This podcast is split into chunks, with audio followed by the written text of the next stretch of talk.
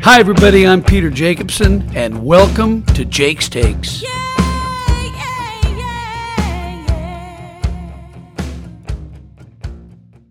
The Jake's Takes podcast will be back with full episodes on February 4th. In the meantime, here's something to think about. It's a jungle fired up and making sure they show it. They're rowdy and loud, not your usual crowd. It's a jungle in here, and we all know it. So it really begs the question today is as I play in a lot of events with kids, most notably in the first tee, should kids today develop as athletes or should they focus only on their chosen sport and in this case golf? I'm joined again by Mike O'Connell. Mike, you have a young son Hudson who is I think he's 10 He'll be 10 in a couple of months. Crazy. and he's a die-hard athlete. Plays everything. He enjoys sports, yes. Uh, Yeah. he has a passion for it. And he's good at everything. He must get his talent from his mom. no question about it. Because you can barely walk through the office without tripping on the that, rug. that, that- that's a no brainer. But Hudson, I've seen him. I've seen him swing a golf club. I've seen videos of him playing point guard basketball. I've seen him on the soccer field. So you're in the middle of this right now. Are you going to encourage him to focus on one thing or just let him play? Uh, I'm, I'm a big fan of playing as if you like the sports, play as many of them as you can. I, I that's how I was raised. Played baseball, soccer, basketball.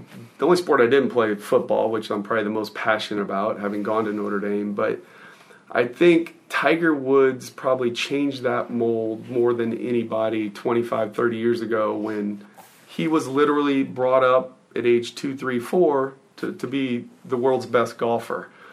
And that's great. It worked for him. He is out of this world talented, focused.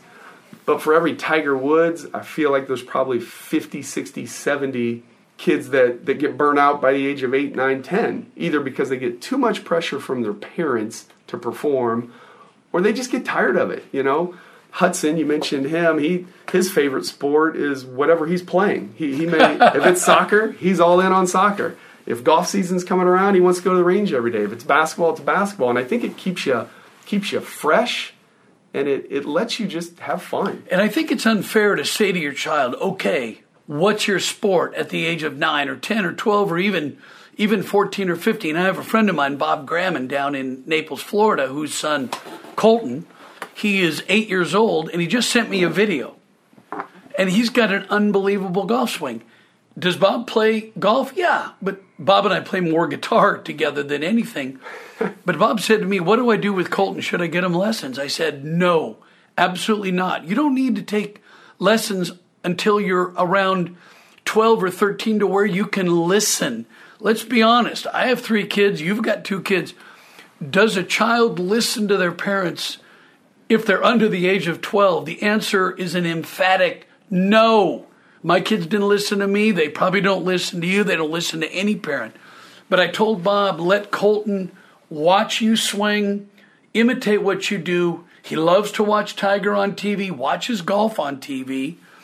So let him just do what he wants to do because when you get into any chosen sport, and in this particular case, golf, if you don't make it to the tour, a young child, a boy or girl, if you don't make it to the tour, there are so many opportunities in the game of golf to work in the game. Look at you. You played at Notre Dame, captain of the golf team, but you've been in golf. You didn't make it on tour, but you're now working in the golf business. Yeah, golf was a passion for me from from the very early years of I started playing. I just remember I wanted to play the professional tour. We had a uh, D.A. Weibring was from my hometown. I saw what it was like for, from his his from my point of view, watching him to play the tour, and that's what I wanted to do.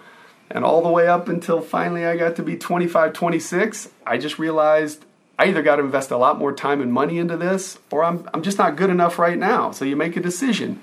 And golf has, I mean, it's given me a job with you for 20 years.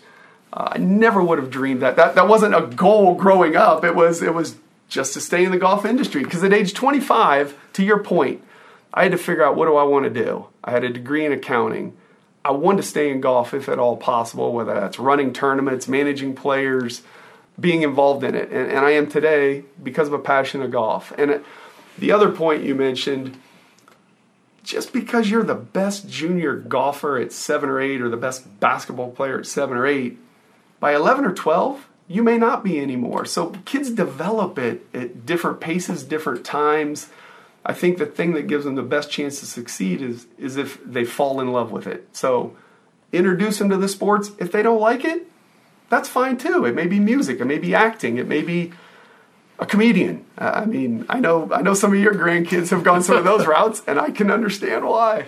Well, one of the greatest pictures on your wall, once you left and started working for me, you did drop back and caddy for me a few times. In fact, the greatest picture of all is on your wall in your office a picture of you and I at the Senior Open, oh. which we won together. And on the wall, you and I are sitting there. It was hot in St. Louis. You and I are sweating profusely, and you've got a real sweaty hat on.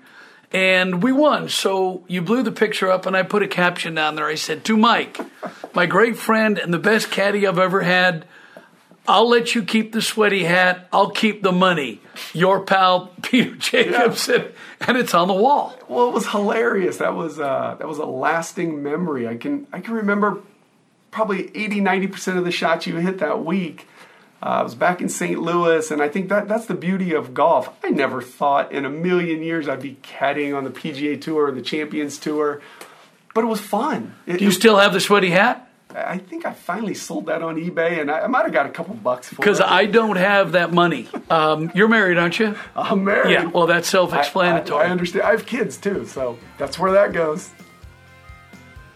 Well, that's all the time we have for this week's Jake's Takes podcast. Thanks for joining us. I'm your host, Peter Jacobsen. These have been my takes. What are yours?